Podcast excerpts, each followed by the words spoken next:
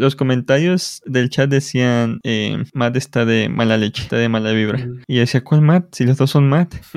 Pero al parecer Matt, el de WordPress, es, un, es escéptico de, del ecosistema y tiene ahí sus opiniones encontradas. Y estuvo interesante, estuvo bueno. Qué bueno que dos de los CEOs más importantes en la industria web se hayan encontrado y hayan dialogado. Ojalá hubiera más eh, debates así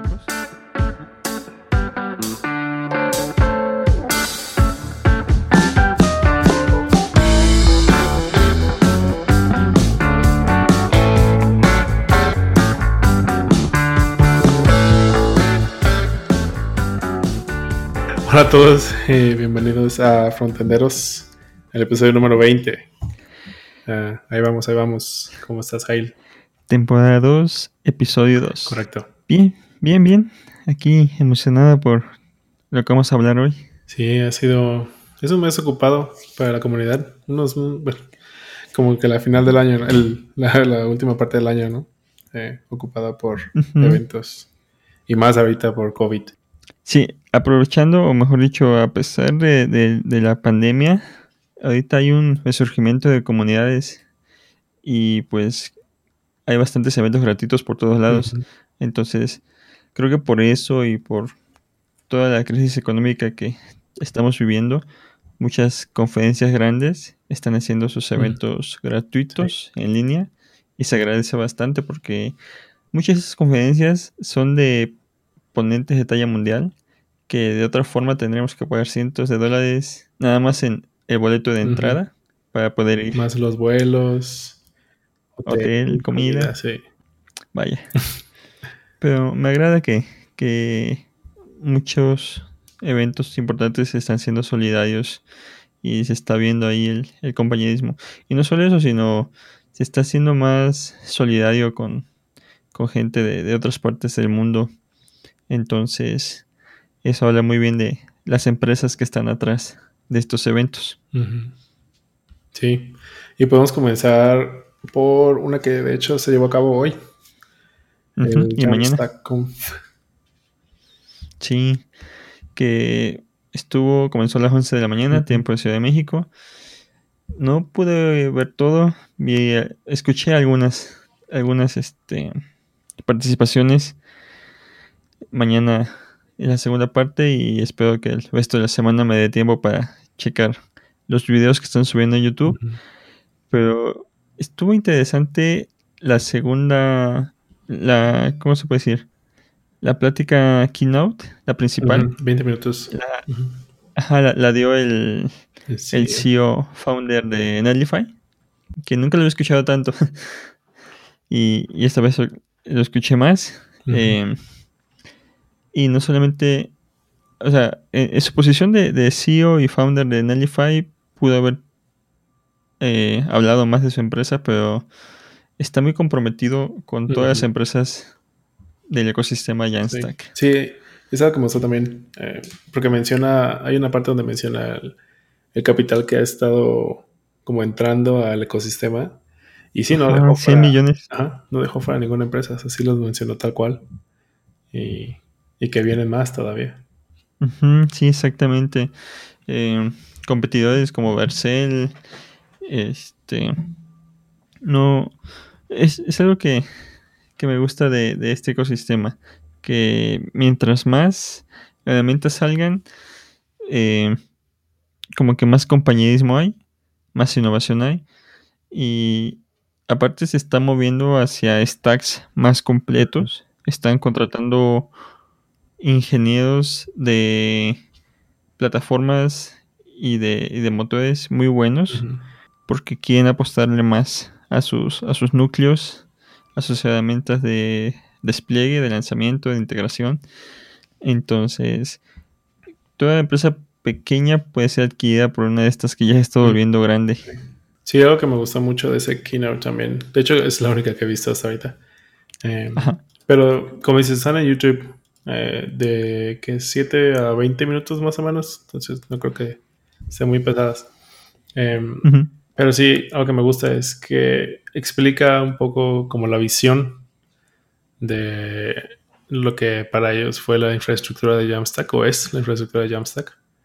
y compara como por ejemplo un setup de WordPress en Amazon Web Services, la complejidad y lo fácil que es comparándolo ahorita con, con Netlify o Vercel.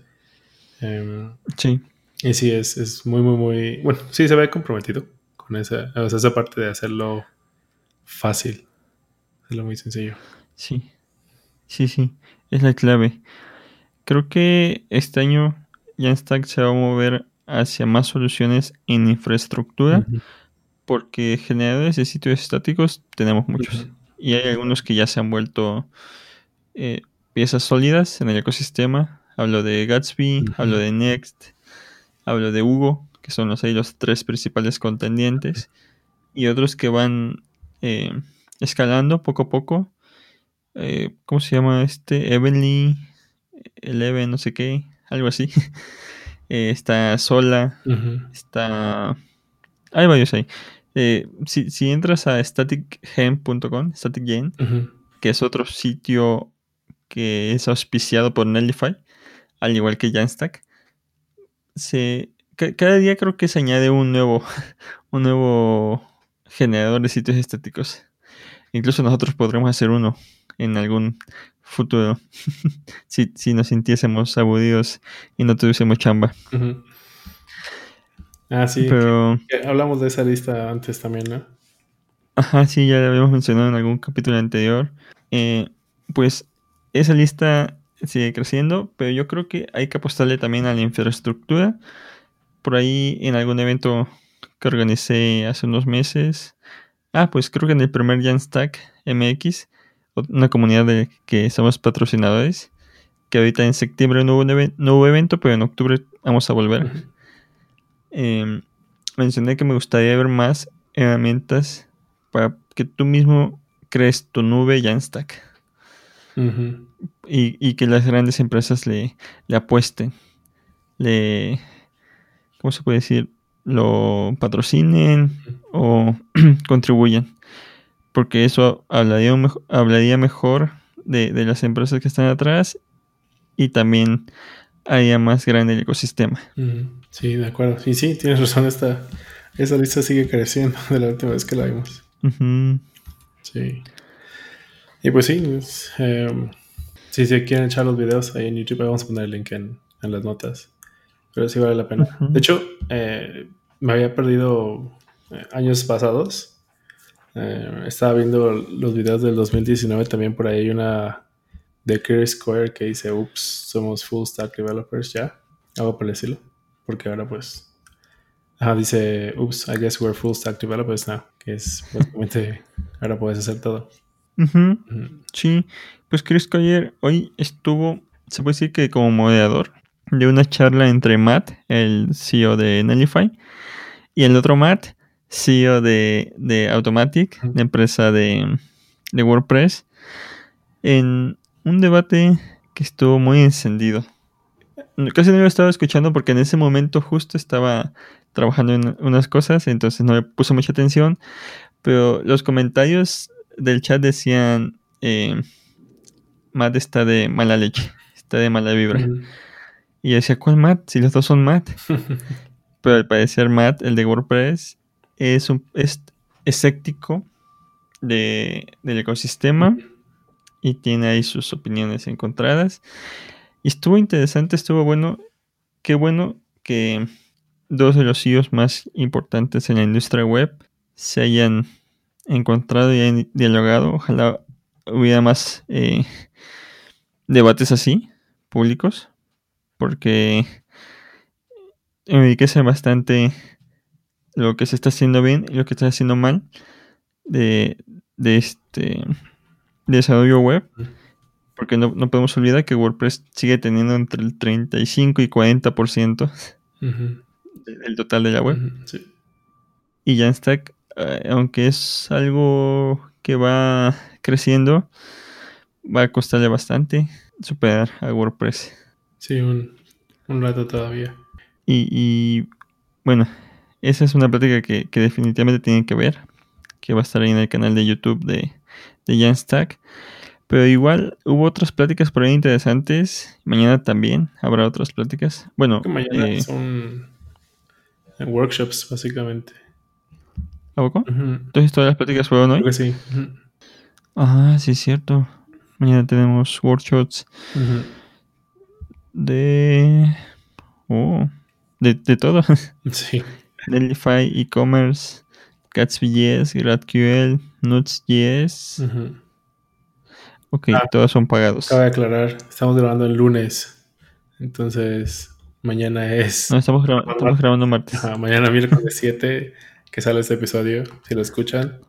Entonces, ya pasó. Sí. Eh, pero sí, se, se ve muy interesante. Y otro que también me... De hecho, estaba emocionado por esta conferencia que todavía pasa el 27 de octubre, que es la de Next, Next.js Conf. Eh, hicieron por ahí unas... Pues un sitio mm, bastante interesante. Eh, Sí, está coqueto, está, está bonito. Me, me gustó mucho el detalle del boleto. sí, está bueno. Te registras y te da un boleto virtual, pero con una eh, con un estilo de boleto muy, muy bonito que puedes presumir ahí. Sí, tienes tu link, ¿no? Por ahí les vamos a compartir el nuestro. Sí, está. o sea, bueno, no, no tiene ningún plan, ni speakers, ni nada por el estilo, pero siento que podría ser un buen. Un buen eh, evento que, que puede seguir este de Jumpstack Conf. Sí, estoy buscando si hoy o mañana alguien de, de, de Vercel o de Next estuvo de ponente o mañana va a estar. Estoy buscando. Mm, me parece que no. No hay, no hay nadie de Next o de Vercel aquí. En, En las de hoy. las de hoy. Ujú. Tal vez igual estaban esperando a ver qué pasaba. Sí, no, no están. No, no hay. Yo pensé que sí, sí iban a estar. Sí iba a haber alguien de, de Next. Bueno, al menos alguien de Next. De, de Vercel ya iba a ser mucho. Ujú. Aunque me gustaría escuchar ahí una, un debate entre eh, Matt, Matt Billman de Nellify y Guillermo, no me acuerdo cómo se apellida, De Vercel. Vercel. Ujú. Imagino que son de las dos personas más apasionadas de todo el mundo serverless. Ujú. Ajá. Sería interesante escucharlos. Sí. Sí, no, no hubo nadie. Sí, pues eso para el 27. Vamos a estar al pendientes a ver qué, qué sale. También el 27 estamos Y esperando 28. Firebase Summit. Ujú. 27-28 de octubre del mismo. Sí, igual no hay. No hay todavía la agenda. Va a haber un keynote. Va a haber sesiones técnicas, demos y laboratorios de código. Eh, Google es. Google apuesta bastante a Firebase. Entonces se espera que vaya. Va a haber cosas interesantes. Quizás algún nuevo producto o servicio. Actualizaciones. Eh, ahorita, para el siguiente evento que vamos a mencionar a continuación, me tocó trabajar con Firebase para hospedarlo y para otras cosillas. Y estaba checando que tuve varias dudas al momento de hacer el sitio. Porque a pesar de que es una plantilla ya hecha para este tipo de eventos, pues sí, por ahí había detalles que no, no entendía del todo. Entonces, cuando buscaba las en Stack Overflow y en GitHub, eh, me di cuenta que varias cosas que hace seis meses o hace un año no funcionaban o no existían para Firebase, actualmente ya existen. Entonces, creo que se va moviendo bien. Va, va- tiene actualizaciones constantes y sí escucha a la comunidad. Entonces es, es eh, un buen producto. A pesar de que pues con competidores tiene a un montón de grandes y de pequeños ahí. Sí. Sí, ah, bueno, cierto, el, el- evento que mencionas, ¿no? El Dev Fest, 16 al Así es. 18 de octubre. Son tres días. Sí. Por primera vez, todos los GDGs del mundo. Un GDG es una comunidad eh, no oficial de Google, Mm. pero que está ahí, tiene sus que veres con Google. hay comunidades esas por todo el mundo.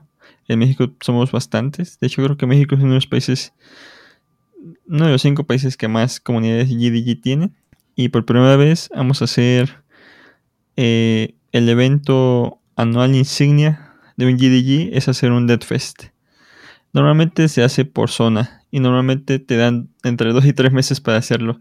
El año pasado, por ejemplo, podías hacerlo entre septiembre y noviembre. Pero por la pandemia decidieron unir todos los Dead Fest en el mismo calendario. O sea que mientras se celebra el de México, también va a haber uno de países de Latinoamérica, uno de Colombia, eh, uno de Estados Unidos, uno de Brasil, algunos de en varios países. Entonces, ese día va a haber contenido por todos lados de, de cosas, de productos y servicios de Google. Y todos los expertos de Google, los famosos Google Developer Experts, van a estar eh, muy ocupados y repartiéndose el tiempo porque son tres días de contenido. Si, si el DevFest de México tiene, ¿cuántos? Entre 30 y 35 sesiones. Imagínate los de unos 30, 40 DevFest. Sí, va a estar bueno. Eh, supongo que se van a quedar grabados también, ¿no? Sí, sí, sí. Sí, de hecho, un servidor va a dar una plática sobre. Voy a dar una plática sobre Angular. Angular en 2020. ¿Qué día? el sábado a las. Creo que 10.40. es el segundo día? ¿El 17? Ajá, el segundo día. 17, exacto. ¿A las? Sí, ya. A las 10.40. A ver, deja, deja confirmo. Yo fui el que subí el contenido y. Ok, 11.20. De 11.20 a, 2, a 12. Va. Pues tiempo de Ciudad de México. Vamos a poner el, el link para cuando la, la empiece a dar. ¿Nos escuchan? eh, para saber más sobre Angular en el 2020. Sí, sí, porque está haciendo. Mm. Pero no les voy a dar más spoilers entonces. Mira, yo, como te decía, he decidido hacer mis pases con Angular, entonces creo que voy a ver tu plática y vamos a retomar Angular este año. Perfecto, muy bien. Cuatro años después vuelves al framework prometido. Y, Vas a ver qué te va a gustar. Y que, bueno, estamos platicando, ¿no? Cómo, las plataformas que se están usando para estos eventos virtuales, eh, un poquito fuera del frontend, pero a lo mejor les sirve a alguien por ahí que está pensando en organizar algún evento. Em, habíamos visto StreamYard, que igual lo hemos ocupado para streaming. Sí. Sí. StreamYard es, fue como el producto estrella de la mitad de, del semestre pasado. Ahorita tal vez está perdiendo un poco de, punch. Bueno, igual y no. Hay, hay muchos este, eventos que todavía veo que lo siguen ocupando. Sobre todo porque puedes hacer eh, emisión simultánea a diferentes plataformas. A YouTube, a Facebook, a Periscope de Twitter, a Twitch. Entonces, no solamente por comunidades tecnológicas. Estaba la semana pasada me di cuenta que varios podcasters, youtubers, lo usan para sus entrevistas de, temas que no son de tecnología, deportes, periodismo, eh, un sinfín de temas, porque, por empezar, eh, aprovechando que todos están en casa, o mucha gente está en casa, cuidándose y cuidando a los demás, ah, se tiene un poco más de tiempo para hacer ciertas actividades en línea. Y aparte de que ahorita la educación está siendo en línea, al menos en, el país, en México, eh, se está viendo un resurgimiento de, contenido en línea que fue bien explotado por Zoom hace unos meses y actualmente por StreamYard y por otras que van también surgiendo ahí de a poquito. Sí, sí, por ahí he visto también que usan mucho Zoom para eventos grandes. Eh, no he visto cómo estén los, los planes para ese tipo de eventos en Zoom, pero pues igual Zoom sabemos que es igual de los ganadores de este año en cuanto a em, eventos virtuales, conferencias en general. Sí, sí, ha de haber crecido un montón. Y bueno, no sé el precio, pero tengo una anécdota, anécdota chistosa sobre Zoom. de un evento que me enteré hace unas semanas, hace un mes. Era una capacitación de, de una universidad, no voy a decir el nombre, eh, sobre herramientas tecnológicas en línea. Y se daba por Zoom. Resulta que esta universidad es, es grande, pero no sabía que el, hay, un límite. ¿Los 45 minutos? No, de, de, de miembros. Ah, ya. solamente soporta 500 miembros. Pero ahí no estoy seguro si es un plan, qué tipo de plan sea. El punto es que esta universidad tiene miles de, de trabajadores, entonces comenzó a haber ahí desorden porque a partir de 501 ya no estaba dejando entrar y en 500 personas con capacidad para poder eh, usar el micrófono, encender la cámara, mandar mensajes. Entonces sí fue medio un, caos oh, ahí. y hay, hay, plataformas que se prestan para... Sí tienes que categorizar, ¿no? Si quieres participación de la audiencia, pues sí, son... Si quieres participación directa de la, de la audiencia. Pero si no, tienes que ir por otro. Porque, por ejemplo, StreamYard solamente soporta 10 personas. Eh, 10 eh, personas en total. Al mismo tiempo. Ahí hay otro que, bueno, no sé cómo, no estoy seguro cómo funciona. He visto que por lo general ese tipo de eventos no, no permites esa interacción, ¿no? Pero mencionabas uno que se llama Hopping. Eh, la manera en que funciona parece que sí permite esa interacción entre los que atienden las conferencias. Está interesante. Em, pues la verdad no lo he usado, pero suena como que podría atacar un poquito de ese caos. Permites a 50.000 personas. Sí, la, ya está Koi que lo ocupó y por eso me acordé de él. Estaban 5.000 personas y sin ningún problema. Y por ejemplo, StreamYard, como en las transmisiones hacia otros medios, los comentarios y el, el, ¿cómo se puede decir? El flujo pesado es en las plataformas donde estás transmitiendo. YouTube, Facebook, Twitter. Entonces, no hay tanto pierde ahí. Porque nada más estás... Stranger nada más emite el video hacia las plataformas y recibe comentarios de las plataformas donde estás transmitiendo. Entonces tú puedes moderar los comentarios que van llegando, pero aún así bueno, sí podrían ser muchos. y tal vez ahí. Pero son, son mensajes, entonces no es tanto peso. Pues sí, está. Seguro hay. Bueno, este estaba viendo los casos eh, de uso, los Customer Stories. Y tienen. Bueno, varios importantes por ahí. Creo que funciona muy bien. Sería bueno echarle un ojo. A ver qué se puede hacer. Sí. De hecho, sobre el tema estaba pensando ahorita que estamos hablando. No tenemos una conferencia del frontend latinoamericana. Eh, haciendo como research para el episodio me topé con listas de conferencias de todo el mundo. Eh, hay varias pagadas, Nueva York, Europa, eh, viene por ahí, creo que una conocida JSConf en, creo que en Alemania. Em, y el Smashing Conference, igual, pero no hay nada de, bueno, hay uno por ahí de Brasil, pero no tenemos nada en Latinoamérica. Estaría bueno ver si, si alguien se interesa en hacer algo del frontend.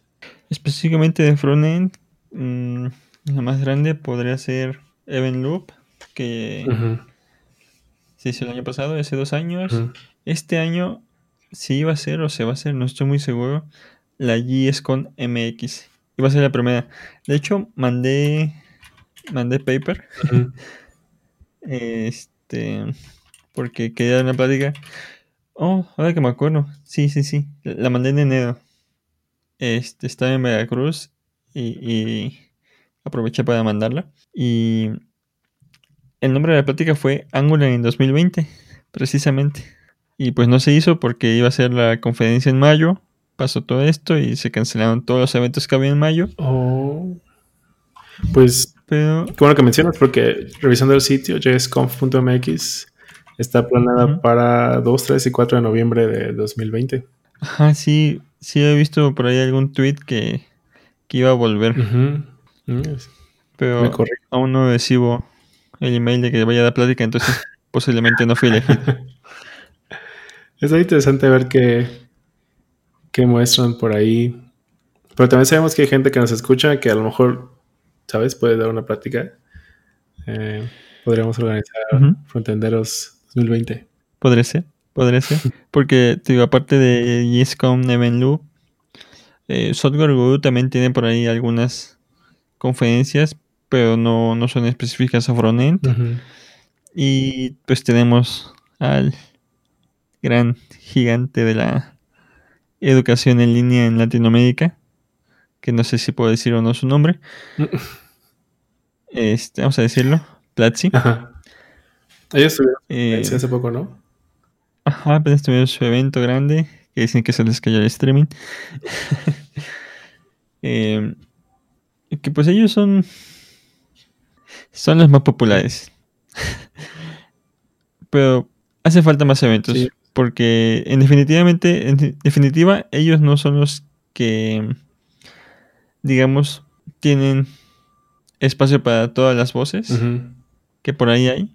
Entonces, creo que más eventos. Es, es difícil, ¿no? Como espacio para todas las voces, pero seguro eh, hay suficiente como interés por más eventos. Entonces, sí. Sí, hay bastante interés. Sí, o sea, yo, yo siento que sí hay mucha gente que le gustaría contribuir.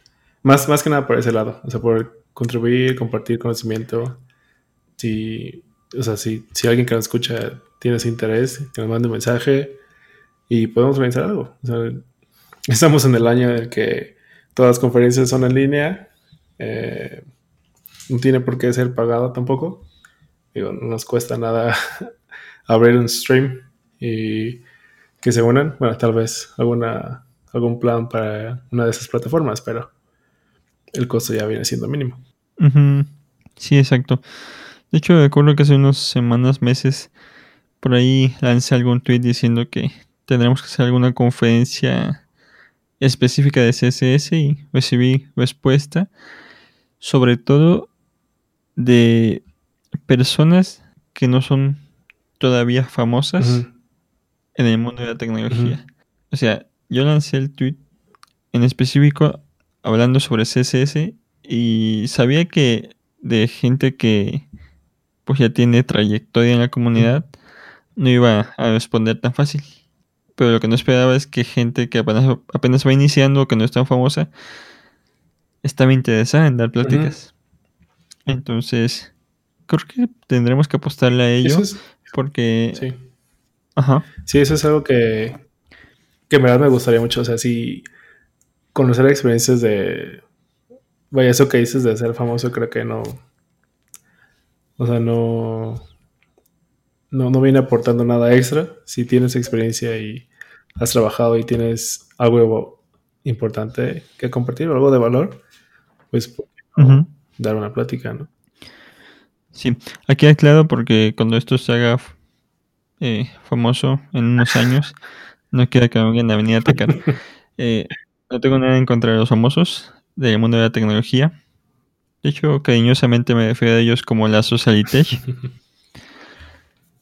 Digo más bien que la diferencia entre las personalidades, entre la Socialitech y los que no son tan famosos, o los que apenas van iniciando, es la experiencia frente a cámara o frente a micrófono para poder expresarse. En cuanto a experiencia hablando sobre código, hablando sobre cosas relacionadas al trabajo, ahí es diferente. Exacto. Ahí es donde me gustaría saber más de esa gente que a lo mejor no se ha parado enfrente de una cámara o hablado en un micrófono, pero que tiene mucha experiencia.